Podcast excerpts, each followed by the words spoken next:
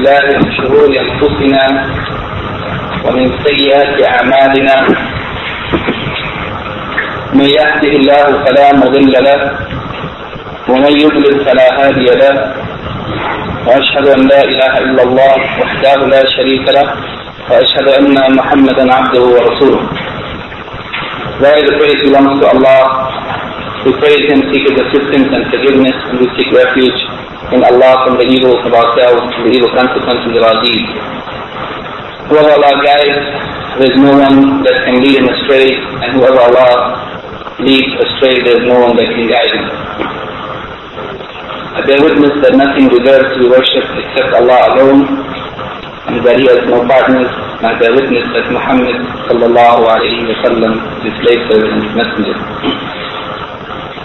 Inshallah this evening we would like to begin with a brief review of the hadith which we took last week before proceeding to a new uh, subchapter from Kitab al-Salat, the subchapter Sifat al-Salat al-Nabi sallallahu alayhi wa sallam, or the description of the prayer of the Prophet sallallahu alayhi wa sallam. Uh, before proceeding to that subchapter, would like to review hadith number 75, number 76, 77, and 78. Number 75 is the hadith of Akhir ibn Yazid al-Khatmi al-Ansari radiallahu anhu he said that Al-Bara, that is Al-Bara ibn Azib radiallahu anhu, uh, informed him, حدثني البراء وهو غير كذوب, and he is, and he is the lie. He said, كان رسول الله صلى الله عليه وسلم إذا قال سمع الله لمن حمده لم يحمي أحد منا ظهره حتى يقع رسول الله صلى الله عليه وسلم ساجدا. He said that the Messenger of Allah صلى الله عليه وسلم whenever he said سمع الله لمن حمده يعني when he was coming up from ruku he said Allah hears Allah listens to the one who praises him no one of us would bend his back and when the Prophet ﷺ had rose up from ruku and was standing, the people followed him to the standing position.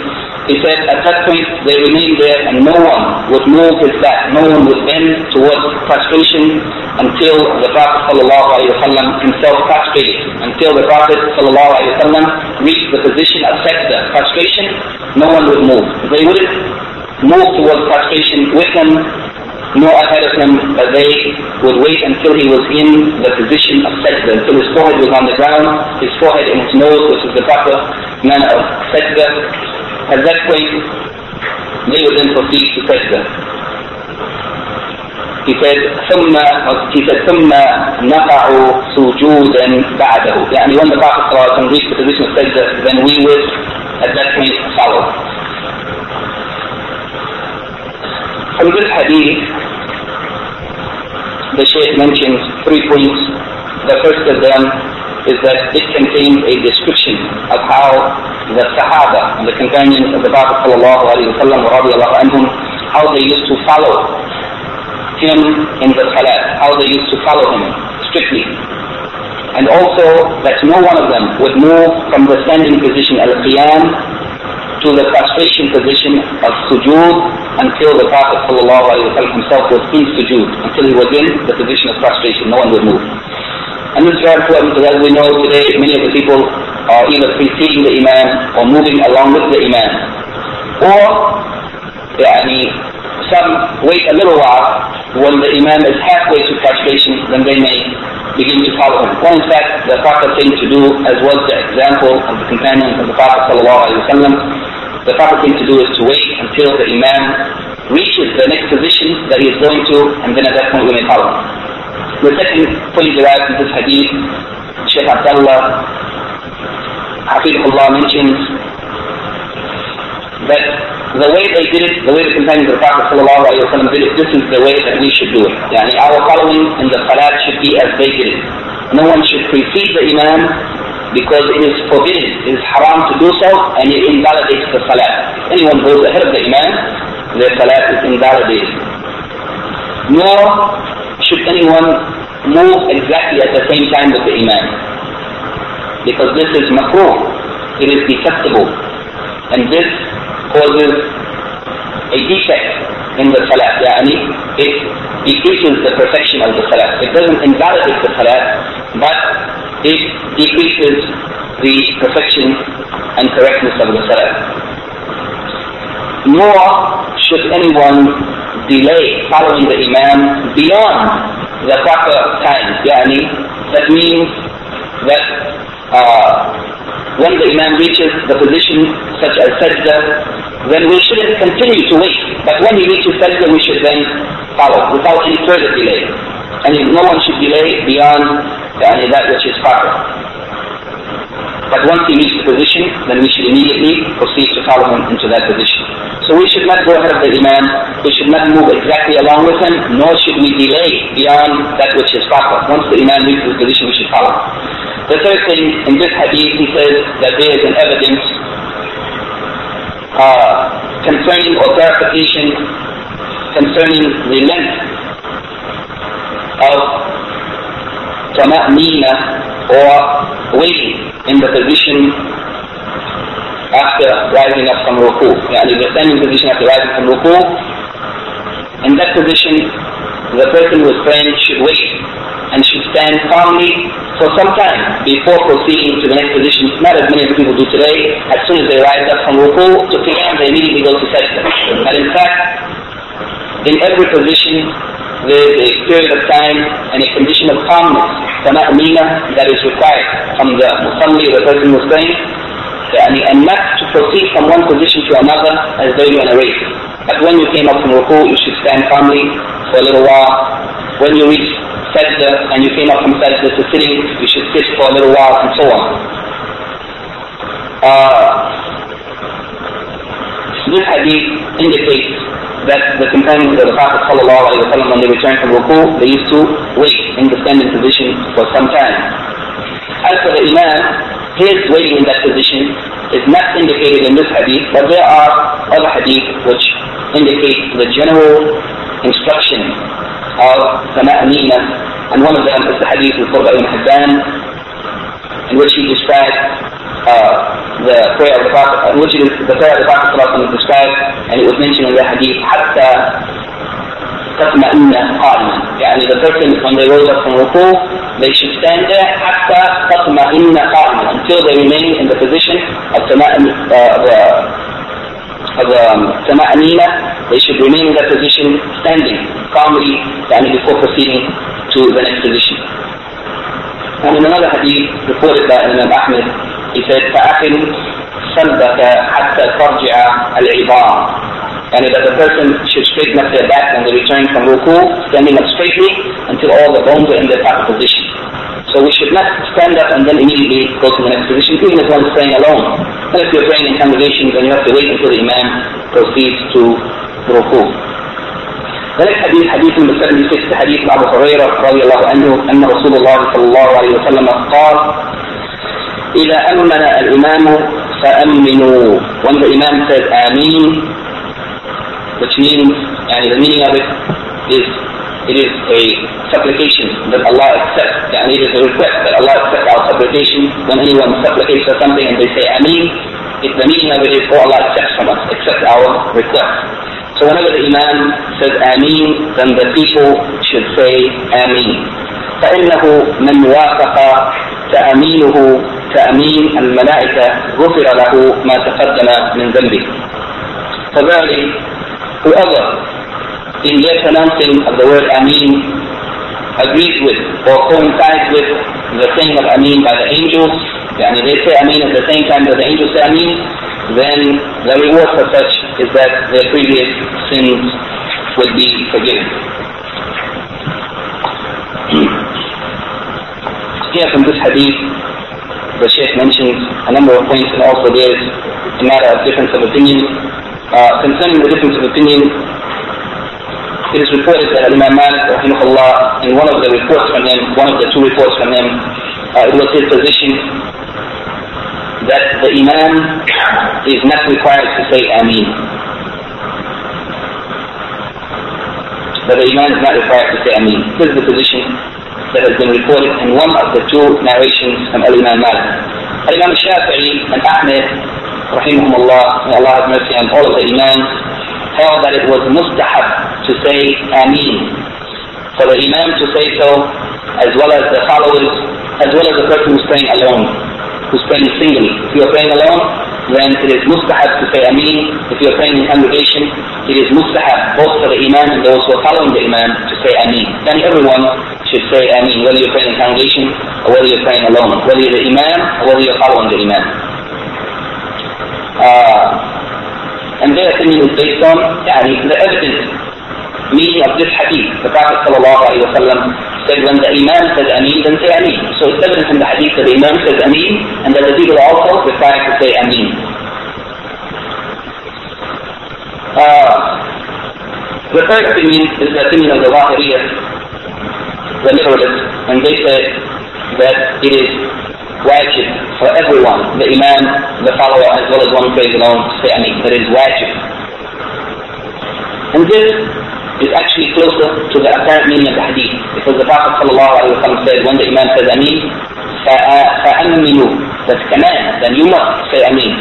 So this seems to be closer, the third opinion of the Zahiriya seems to be closer to the apparent meaning of the hadith because whenever there is a command coming in the Quran or in the Sunnah, the command indicates wujub, or that something is obligatory. In this hadith, the Shaykh mentions a number of points. Amongst them, that it is legislated in, in, in the salat that the imam, as well as the follower, as well as one who prays alone, it is legislated that they should say Ameen. Number two, that the angels say Ameen to the dua of the people who pray. And when we pray and recite Al-Fatiha, Al-Fatiha is a supplication. We're asking Allah for guidance. اهدنا الصراط المستقيم. That supplication the angels say Ameen to it. The angels ask Allah to accept our supplication. Uh, the third thing, he said, the virtuous nature or the superiority of saying Ameen, and that the saying of Ameen is a cause for the forgiveness of sins. And whenever you're saying of Ameen coincides with the angel saying Ameen is a cause or a reason or a way for sins to be forgiven. So the saying of Ameen is a reason or a cause for one's sins to be forgiven. Uh, some of the scholars, as we mentioned so many times, make a difference here between the hadith or the ayahs from the Quran that generally mention forgiveness of sins. Some of them said that it means forgiveness of minor sins, and others said that it, that it means sins in general. Those who said that it only means minor sins, they said because major sins require tawbah, repentance. Number four, it is required and expected that the one who is supplicating, as well as the one who is saying Ameen to that supplication, should be conscious and have presence of their heart and presence of mind. That when you are supplicating, you should be conscious of what you are doing, not just saying words without reflecting on what you are saying. You should have presence of mind and presence of heart at the time you're supplicating, or the one who is listening to the Imam or the leader or the Khatib and the khutbah, anyone who is supplicating to the Muslims, those who are listening, they should be also conscious and aware and paying attention to the supplication that they are saying Ameen to. Number five, Al-Imam al-Bukhari used as an evidence this hadith. He used it as an evidence to show that it is legislated for the Imam to say Ameen out loud. That the Imam should say Ameen out loud. Uh, because the saying of the Imam, his saying Ameen uh, out loud allows the people who are following him to also say Ameen at the same time. If they hear him saying Ameen, then they know also to say Ameen. They cannot know when they should say Ameen except that they hear the Imam saying Ameen. And this opinion that the Imam should say Ameen out loud is also the opinion of the Jamhur. Not only the opinion of Imam Bukhari, but it is the opinion of the Jamhur, the majority of scholars. And finally, the last point he says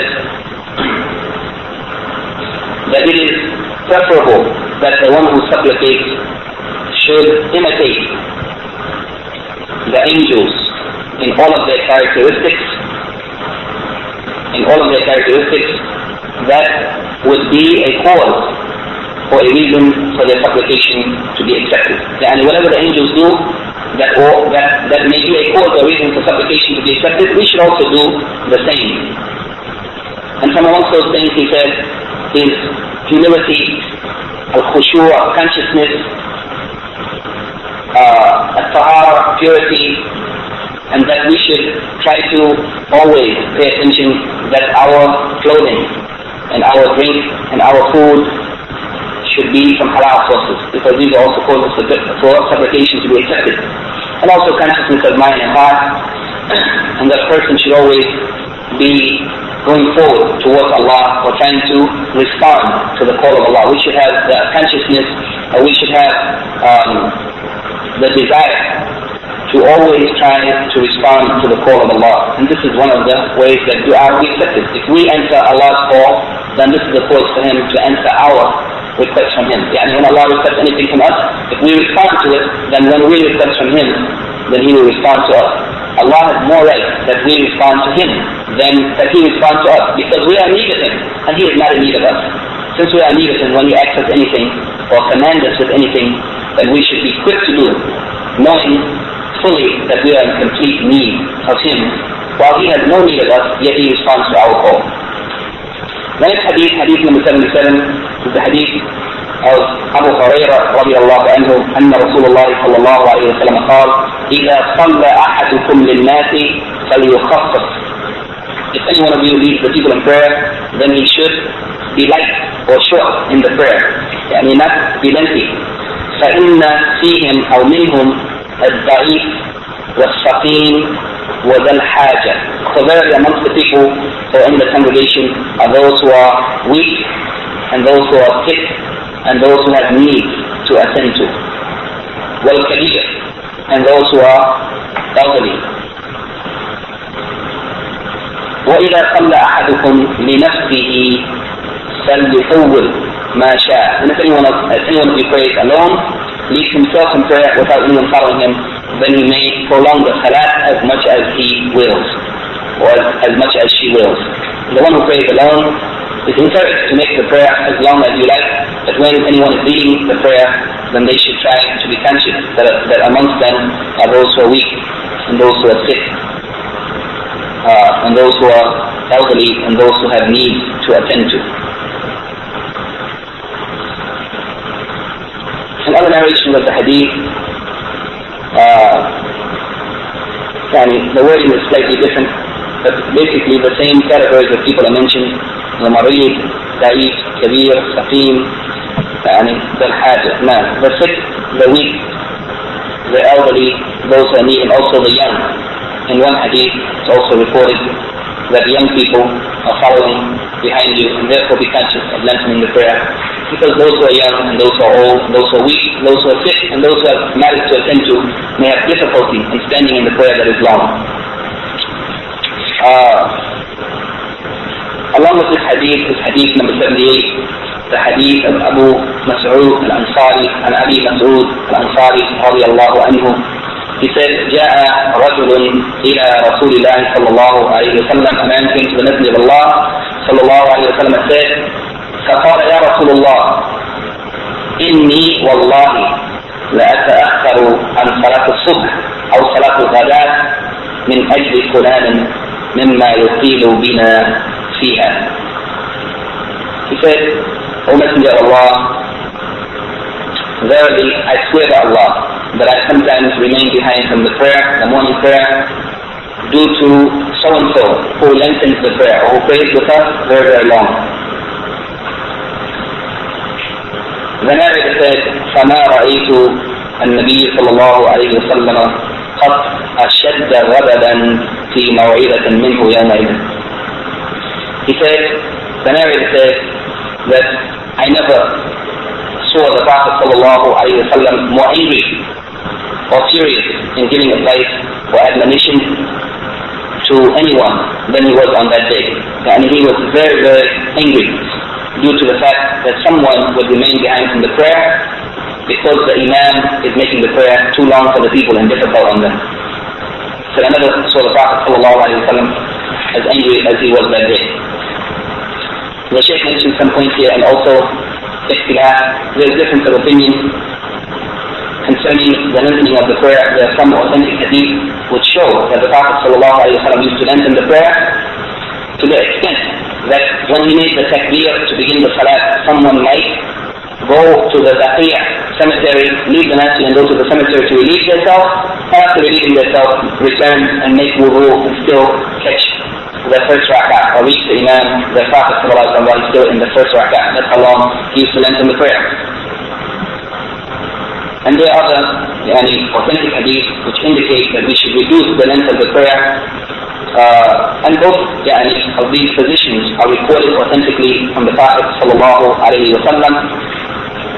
Uh, and we said that it should be in consideration of the people who are behind the Imam and also we should consider those prayers which the Prophet used to mention, Yani the prayers that he used to make longer than other prayers, we should likewise make those longer than other prayers. And the prayers that he used to make short, we should make short. And we should also consider if the people behind us are able to stand longer in the long prayers, then there's no harm in doing so. If the people behind us are not able, then that should be taken into consideration. The points from this hadith, the Shaykh mentioned six. First, the obligation of reducing the length of the prayer in jama'ah without, without uh, leaving out anything from the prayer, without causing any defect in the prayer. But the meaning here, reducing the length of the prayer means reducing the length of the recitation in qiyam.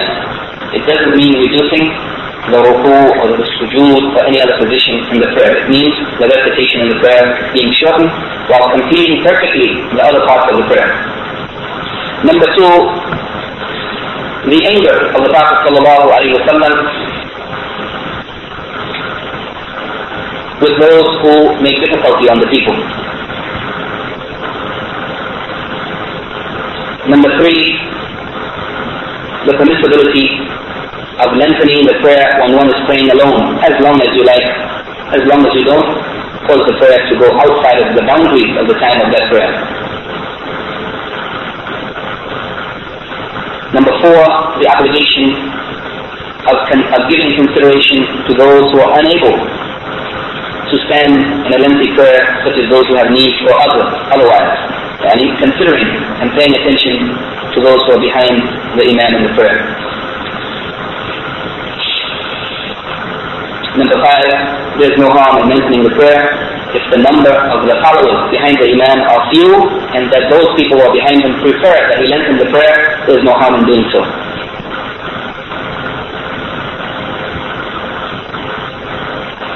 And number six and final point, he says that it is expected and required that a person should try to make easy the ways to al-khair, and try to facilitate the people to do good, and try to encourage the people uh, to love those things that are good and to see the benefit and the value in those things that are good. And we should encourage people by all means to, to the doing of good.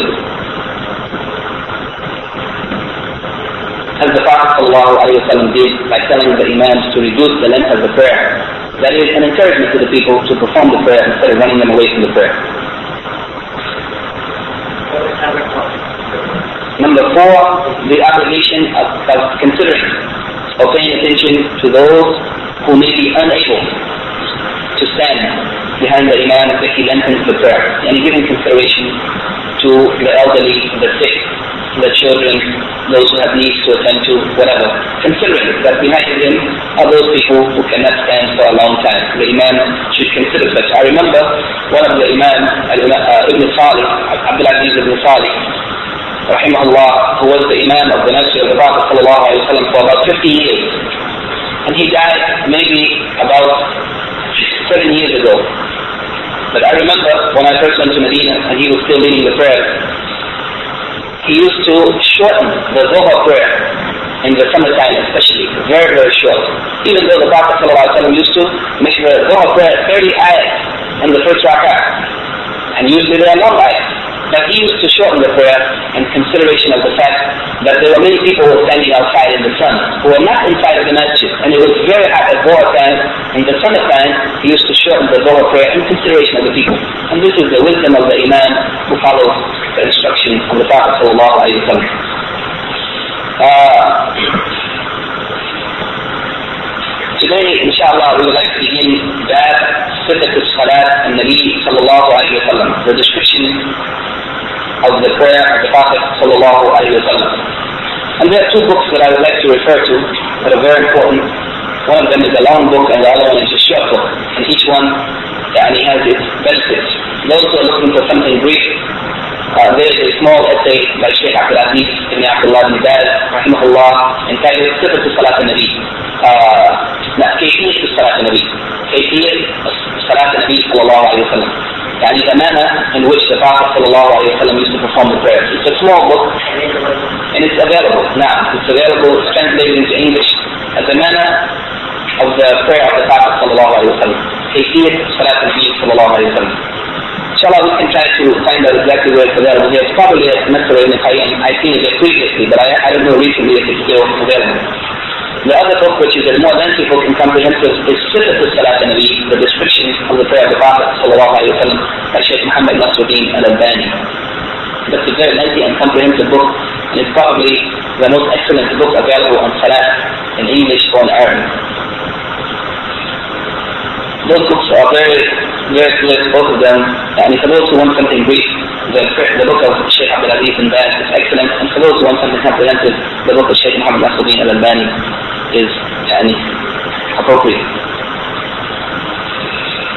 The Sheikh Abdullah ibn Abdurrahman Ali Bassam, Hafizahullah, in his explanation of Umdat al-Ahkam, Taysir al-Alam, Umdat al-Ahkam, proceeds to this chapter, the description of the prayer of the Prophet wasallam, and he makes a brief introductory note.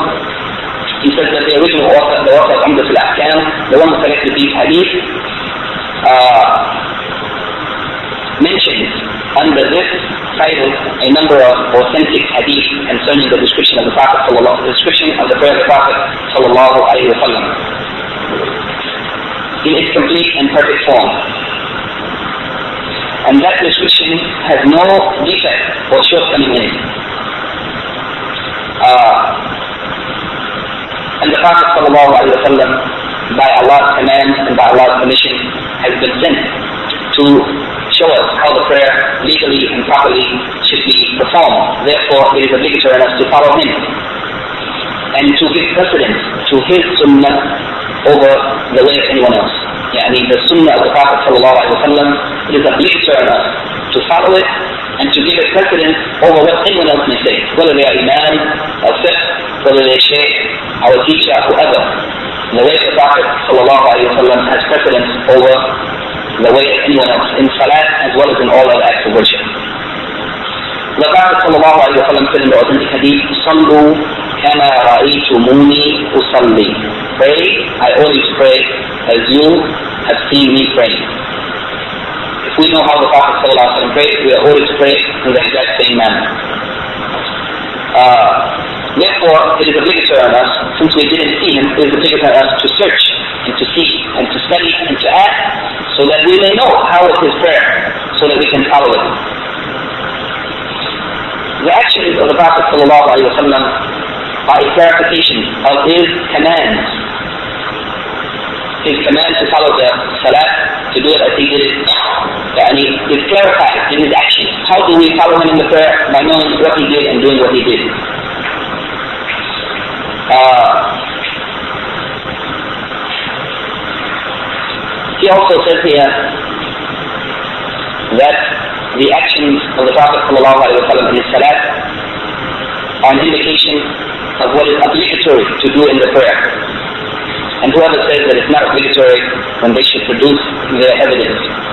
And in other words, many of the scholars in all of the madhab have classified some of the actions or the sayings or the things that are done in the salat into categories of that which is sunnah that which is yani, sunnah, it's not obligatory, as well as that which is wajib, the obligatory actions, as well as that which is a rukn, or the pillars of the salah. Most of the scholars classify the aspects of the prayer into these categories, as well as the fourth category, that which is the shart, or the preconditions before entering the prayer. The Shaykh is saying here that whatever the Prophet ﷺ said and did, it is obligatory for us to do also. In any case, there's a difference of opinion about this. Some of the other scholars, such as Imam Shawkani, rahimahullah, said that the actions of the Prophet ﷺ in Salat as well as in any act of ibadah do not indicate wajib or wujub. They do not indicate that it's obligatory, but they indicate that it's mustahab. Whatever he said and did, it is mustahab. Whatever he said in the prayer, or whatever he did in the prayer, it is mustahab to do so. It is commendable. It is beloved to do so. But to say that it is obligatory requires evidence. That's the other opinion.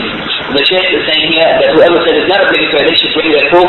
And the other scholars said to, to say that it's obligatory, you have to bring a proof. In any case, there's difference of opinion about this, and the most important thing is that if we know the Prophet ﷺ did something in the salat, we should do it, even if it's not obligatory, even if it's only mustahab. It's mustahab, why should we not do it? It's something that is loved by Allah, it is commendable to do, it's praiseworthy, it's rewardable. Why would we not do it?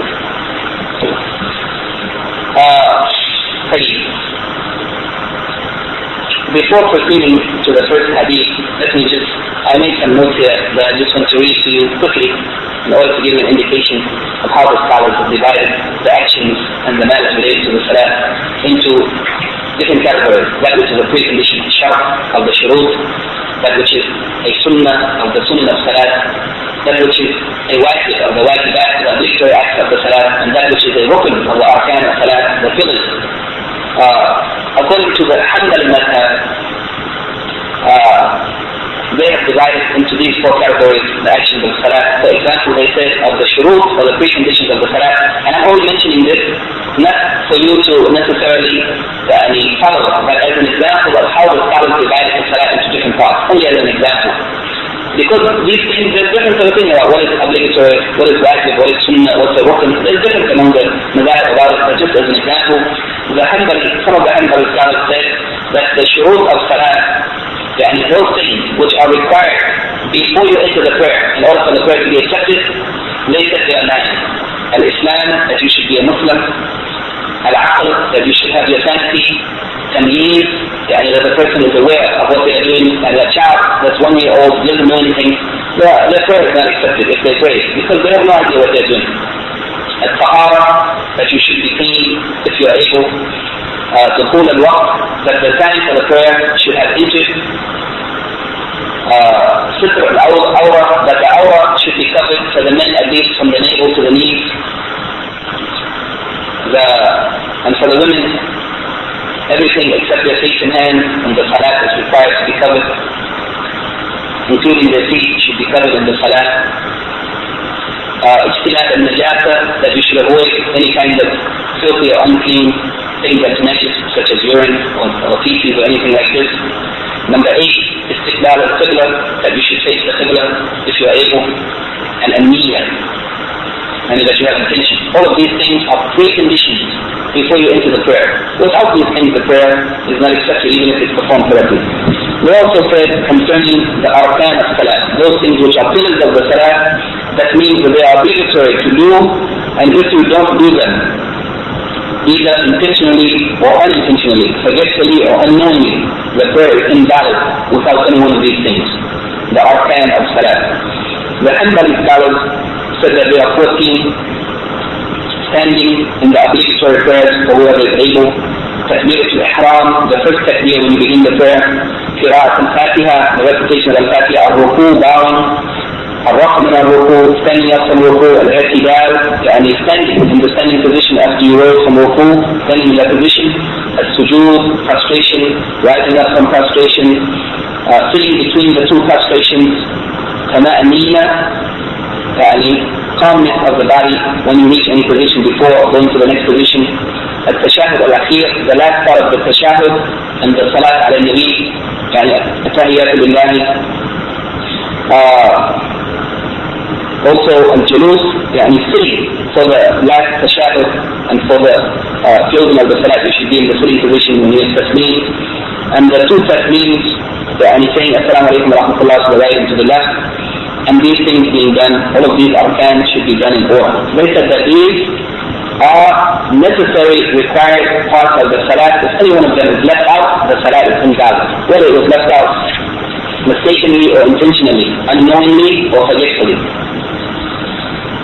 And of course, I'm repeating that this is not something agreed upon. That is according to the Hanbali method. These are the arkan of salat. They said the wajibat or the obligatory acts of the salat and the difference between a wajib and a rukn of salat is that the wajib, if anybody out a wajibat of salat, they could make the sahwa and the prayer would be complete. And if you leave out a rukn of the salat, the salat is invalid. And you cannot correct it except by performing that act.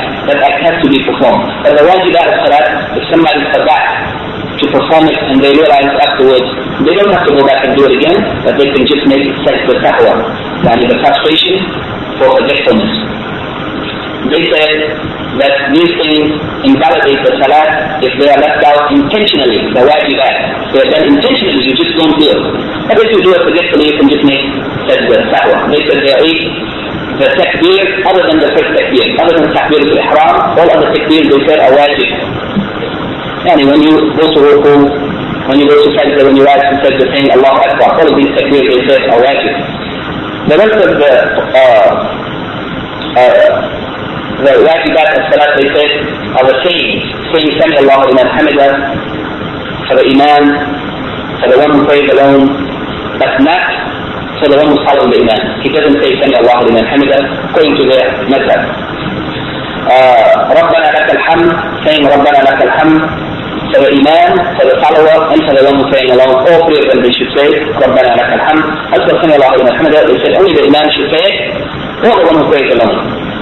Also, of the wajibat of salat, obligatory act, is saying Subhana Rabbi al-Azim at least one time in ruku, saying Subhana Rabbi al-Ala at least one time in sujood, saying Rabbi firli, or Allah forgive me, between the two sajdas, and the sitting between the two sajdas, and there are other du'as that are narrated from the Prophet sallallahu alayhi wa sallam besides Rabbi firli, any one of them may be said, they said this is also the wajibat of salat, التشهد الأول the first part of the tashahud they said is wajib whereas the second part of the tashahud they said is a rukn of the salat and finally they said sitting for the tashahud al-awwal is also a wajib, a wajib of salat that means that if somebody didn't recite the first tashahud uh, that, that is recited in the second rak'ah of the three or four rak'ah prayer. If somebody didn't recite it, they didn't sit for the tashahud, and they stood up after the second rak'ah, for example, then they realized afterwards they can just make the sahwa.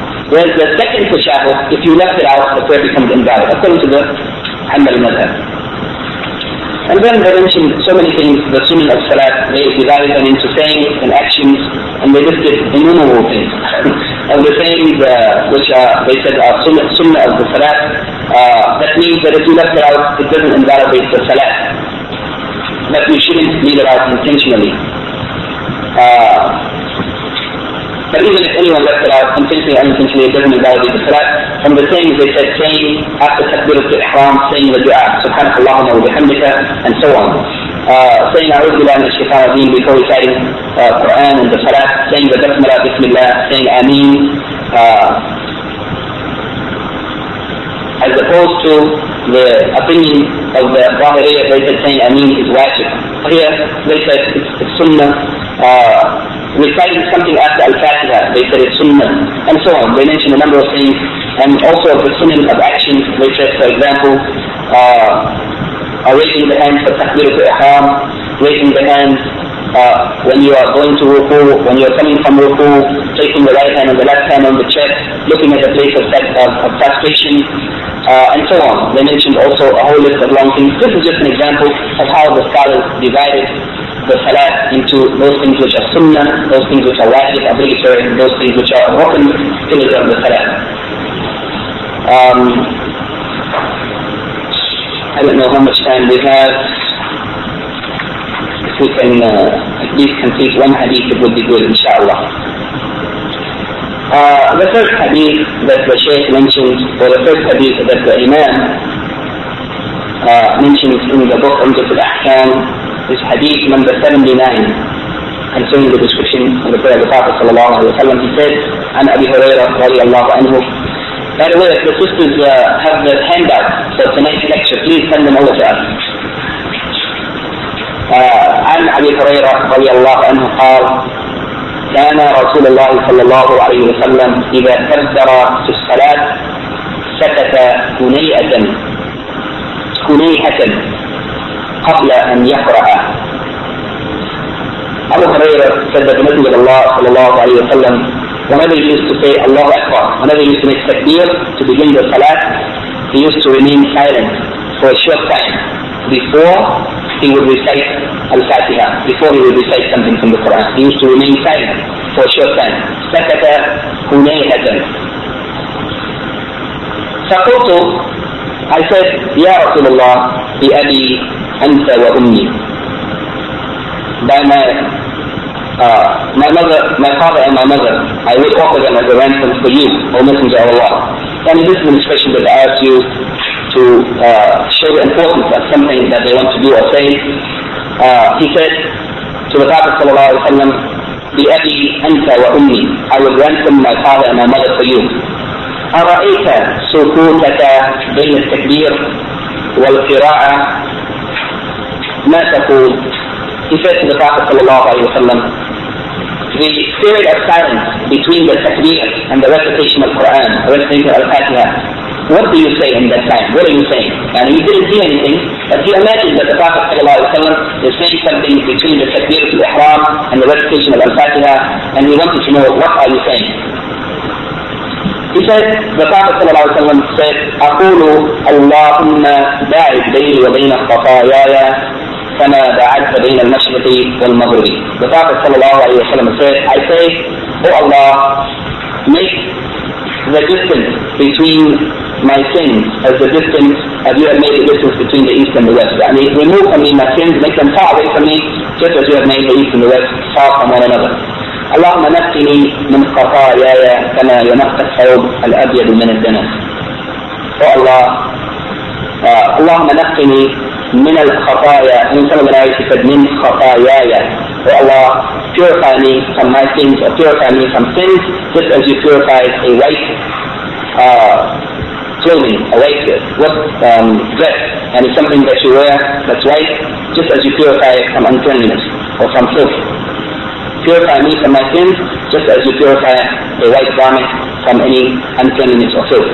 اللهم اغسلني من خطاياي and some of the narrations اللهم اغسلني or اللهم اغسل خطاياي بالماء والثلج والبرد Oh Allah wash me or wash my sins with water and or uh, water and snow and ice this is one of the supplications that the Prophet ﷺ used to recite when he opened the prayer after Takbir al-Ihram. Uh, general meaning of this hadith, that the Prophet ﷺ, whenever he used to make Takbir al-Ihram, he used to lower his voice for a short period of time before reciting Al-Fatiha, and they didn't hear what he was saying. The Sahaba, radiallahu anhum ajma'een, they used to know that he was saying something in that moment, in that pause of silence, but they didn't know what he was saying. So Abu Hurairah, radiallahu anhu, may Allah be pleased with him and bless him and reward him, he asked.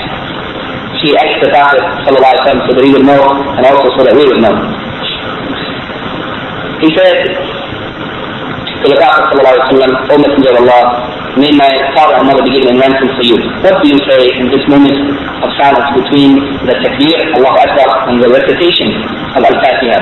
And the Prophet sallallahu alayhi wa sallam told him that he said, اللهم باعد بيني وبين خطاياي كما بعدت بين المشرق والمغرب. اللهم نقني من الخطايا كما ينقى الثوب الابيض من الدنس. اللهم اغسلني من خطاياي بالماء والفنز والبرد. So he told him the recitation, when he told him the recitation of this supplication that he used to say, in the other hadith which indicate other supplications which might be more common than this supplication. But this supplication is recorded in Al-Bukhari and Muslim, and it's good, even though it's somewhat lengthy, that we should learn it and sometimes replace it with the other more common supplications that we might be saying in the Salah. Uh,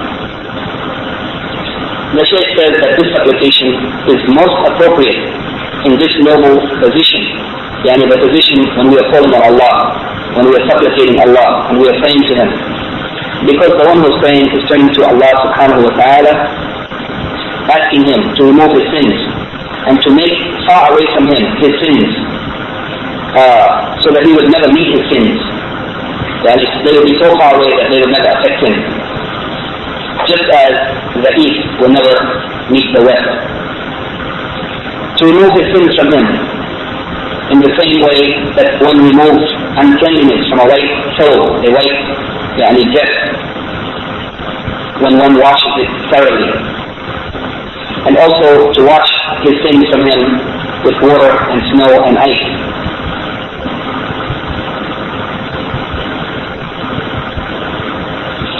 Uh, and the Shaykh says that, uh, that these things are not literally meant that, that, that, that, that things should be washed with snow or water or ice, but it is tashbih or yani, giving resemblance to something, and it is an expression used to express the desire to have.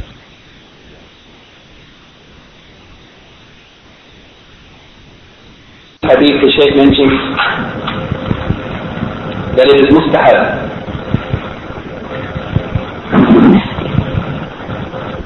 to make this opening supplication for the for the salat. Number two, uh,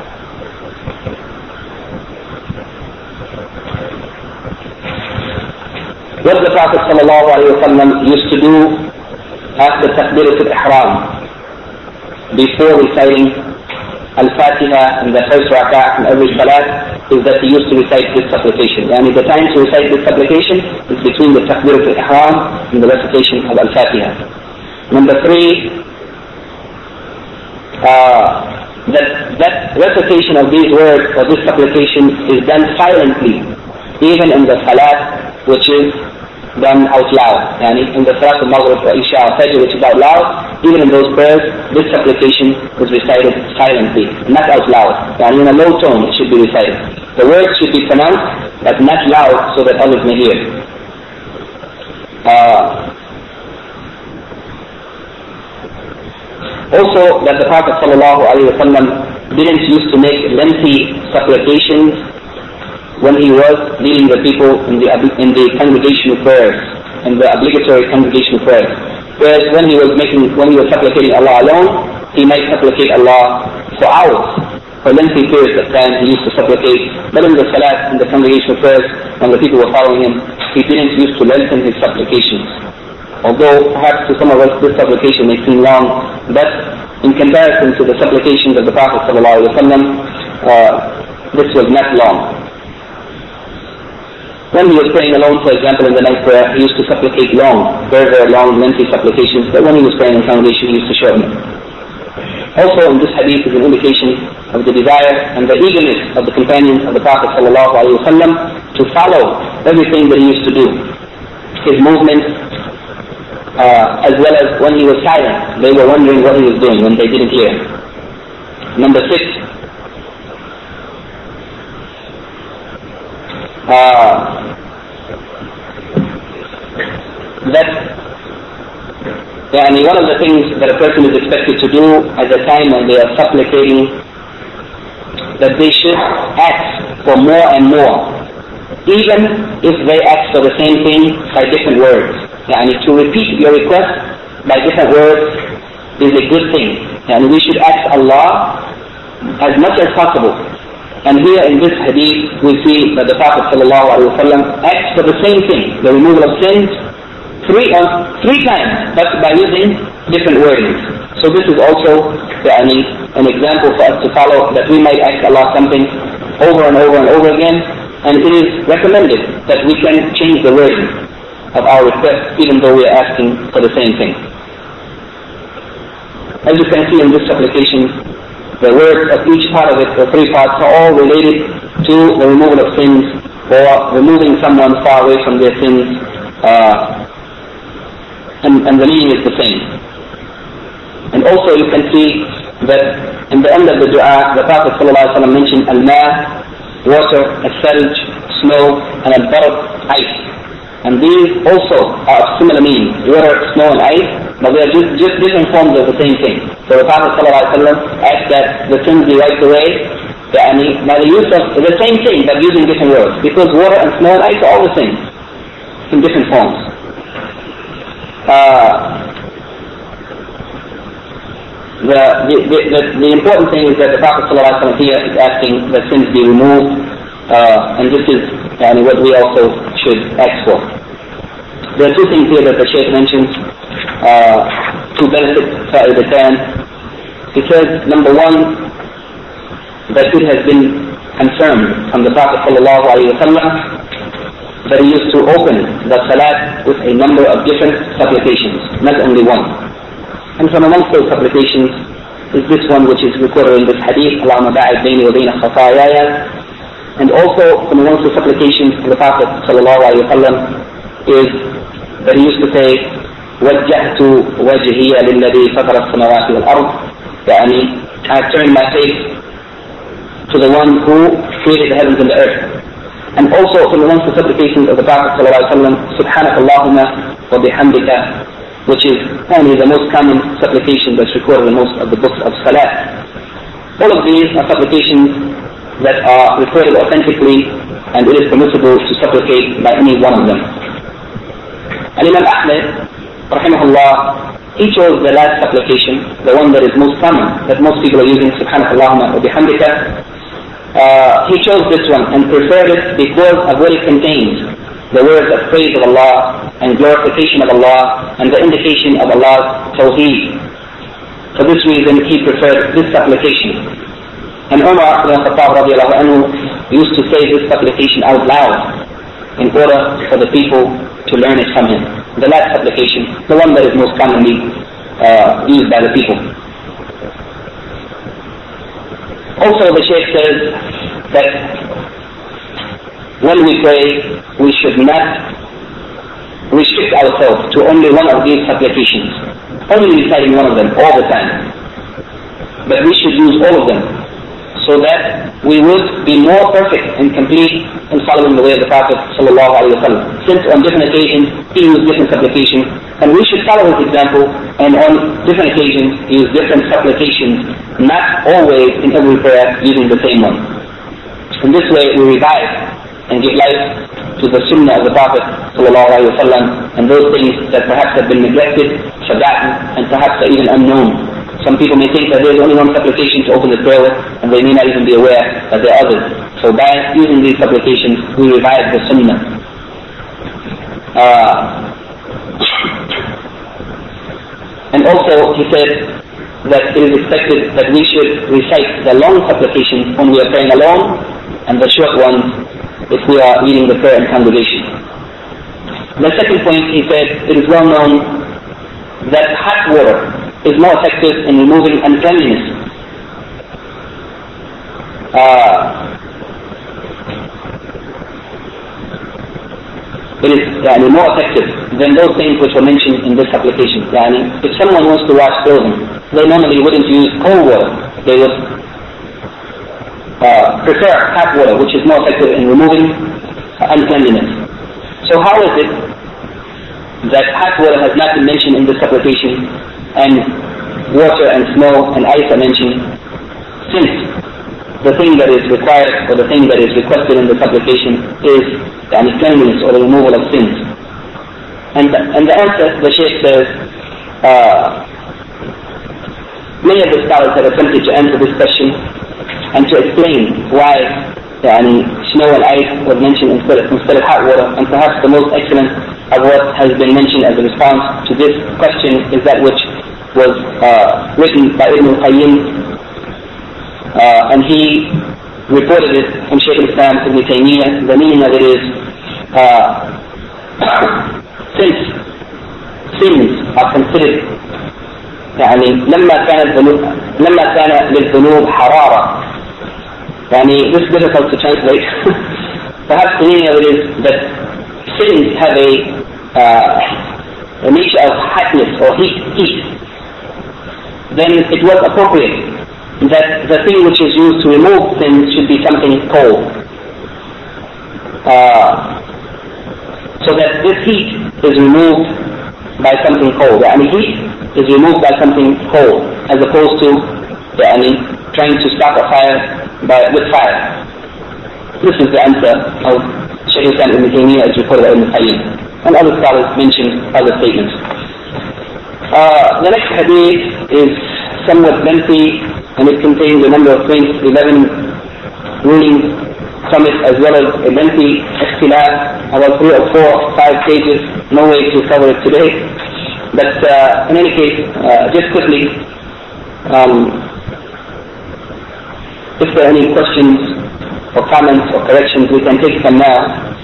And if there still remains time, perhaps we can quickly uh, just read from another um, very, very short essay. Are there any questions any comments? Anything from the sisters now? Fadl. After the after the ruku, Hmm. uh, some people used to make jump. After returning from ruku to standing, some people place their hand, right hand on the left hand, back on the chest. Now, yeah, this is the issue that there is a big difference of opinion about. Perhaps you may know that it is uh, it is the opinion of uh, many of the scholars in Saudi Arabia today, contemporary scholars, that um, when anyone returns from ruku to standing position, qiyam or i'tidal, that they should place their hands back on their chest as they were holding them before ruku. This is an issue, inshallah, that we will discuss in detail. But let it suffice to say that it is a legitimate difference of opinion.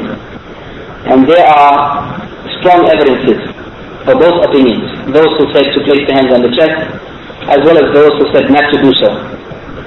Some of the contemporary scholars who held that it is not proper, it is not from the Sunnah to place the hands on the chest, the Sheikh Muhammad Nasiruddin al-Albani, and he mentioned a number of evidences against this practice. And in fact, he took a very strong position, saying not only is it not from the Sunnah, but that it is a very terrible innovation. That was his opinion. That is his opinion, as far as I know until now. Uh, but in, nonetheless, nonetheless, those who said that it is from the Sunnah to place hands on the chest also have evidences uh, which are somewhat indirect and not explicit. Uh, but um, they do have a number of evidences which inshallah when we reach that point we will discuss them in more detail. Um, in any case, whoever placed their hand on their chest due to the fact that they believe it is from the Sunnah by whatever evidence they have, we, we shouldn't criticize such. We shouldn't criticize it. It is a matter of ikhtilaf, difference of opinion. The scholars made ijtihad concerning it, and some of the scholars said that it is from the Sunnah. So whoever followed that, thinking that it is from the Sunnah, or believing that it is closer to the Sunnah, then there is no harm in doing so, and they should not be condemned or criticized. Likewise, whoever holds their opinion based on their own research and study and what they heard from the scholars and evidence from the Sunnah, that it is not proper to do so, or it is not from the Sunnah to do so, and they remain with their hands on their side, also should not be condemned or criticized by those who place their hands on their chest, because as we said, it is a matter of ijtihad, and in matters of ijtihad, the correct opinion of the scholars is that in matters of ijtihad, neither of the parties should be condemned, nor should it be called, and should it be criticized in harsh words that these people who hold the other opinion that's not in agreement with the way we see it, we shouldn't say that these people are innovators, that these people are deviant, that these people have went astray. But we should tolerate uh, those who have legitimate opinions and who have some evidence. Even though we may feel that our opinion is based on stronger evidence, we should try to be tolerant of others, inshallah. I hope that uh, and it briefly answers your question. And inshallah, we can look at the statements of some of the scholars and some of the evidences uh, concerning the two opinions uh, in the future when we reach that point. Any other comments or questions or any correction from what we said? My question is said. Uh, see a lot of people, they don't uh, uh, break the sutra. And uh, they refuse, close the line. There any evidence uh, for either these positions? Now, uh, the people who refuse to use a sutra, and they, they refuse to pray towards something in front of them as a line for the, for their prayer. A sutra is something that uh, has physical shape or form, uh, which indicates the point of the person's place of prostration. And no one should walk between that person's sutra and the person who is praying. I mean, between the person and the place of prostration, uh, no one should walk on that area. And that area should be indicated by a sutra, whether it is like in the time of the Prophet ﷺ, he used a number of things from one a spear, or the uh, saddle of a camel. Um, you may uh, pray behind a pole in the masjid, a bookshelf, anything, whatever it may be, and you should mark the place of your prayer so that no one can walk in front of you while you're praying. Some of the scholars said that it is mustahab, and some said that it is wajib or obligatory. And this is another issue about which there is a great difference of opinion, and it requires a lengthy discussion. There are some, I mean, there is one contemporary scholar uh, who wrote a whole book of maybe about 200 pages concerning this issue, and are others who wrote small essays, 10 pages, 2 pages, 3 pages, and so on. Perhaps we will discuss it in some detail when we reach uh, that point in the hadith concerning the matters of salat, uh, or on another occasion. In any case, uh, it appears as though the, the, the, strongest opinion is that it's obligatory to pray the sutra. If you are praying alone, you should pray behind something. You shouldn't just pray in an open space so that anyone should walk in front of you. It appears as though the correct, the strongest opinion is that it's, that it's wajib. That it's wajib. This seems to be the most correct opinion. So at least it's mustahab, it's not. Allah Akbar, Allah Akbar. Please uh, answer your question, Akhi. The first part of the question about the sutra, Inshallah, we will discuss it probably at another time in more detail. But as I said, I think the strongest opinion, Allah knows best, that it's obligatory and based on the hadith of the Prophet وسلم, قال البخاري ومسلم إذا إذا صلى أحدكم فليصلي إلى السترة فليصلي إلى السترة That means if anyone of you prays, then he must pray towards the sutra. This is a command in the hadith. فليصلي The lam in this verse, فليصلي, then he must pray. إلى السترة to a sutra, towards the sutra. It indicates that it's obligatory. I mean, this is the general meaning of the scholars that uh, command indicates wujub. And also in other hadith, the Prophet ﷺ said, لا يصلي أحدكم إلا إلى السطرة that no one of you should pray except he pray towards the sutra. So in this hadith, it's like a prohibition that you cannot pray except towards the sutra. And in the first hadith, it is a command that you must pray towards the sutra. So it seems to me, and indicating that it's obligatory, and in any case, at least it's mustahab, and it shouldn't be abandoned. Whoever is praying alone should pray with the sutra. Whoever is praying in congregation, the imam should have a sutra. If the imam has a sutra, and the other people are free. No need for sutra in congregation except for the imam. As for the uh, standing together in the line, um, there are a number of hadith in which the Prophet ﷺ told the people to stand together. And he used to tell the people to straighten the lines and to close the spaces between them. This is also a command from the Prophet ﷺ, and we should try to stand close together without pressing anyone and making anyone uncomfortable by forcing and stomping. Some people may put their foot on top of your foot to make sure that you know there's no space between you. But we should stand close to one another uh, without um, harming anyone and making anyone uncomfortable in the salat. Uh, we should avoid at all costs spaces between the ranks. We should stand close to one another, and that means that the person who is on the right side of the imam should move to the left towards the imam, to the person on the left. And the people who are on the left side of the imam should move to the right towards the imam to close the line, and it's expected that whoever is on the other side of them should close the other side. I mean, you can't close the spaces on both sides, otherwise you may spread your legs until you fall on the ground. But at least, then the person who's on the right of the imam should move close to the person on their left, and the person on the left of the imam should move to the person on their right. To close the line on that side, and the other person who's beside them should close it from the next side. Allah knows best.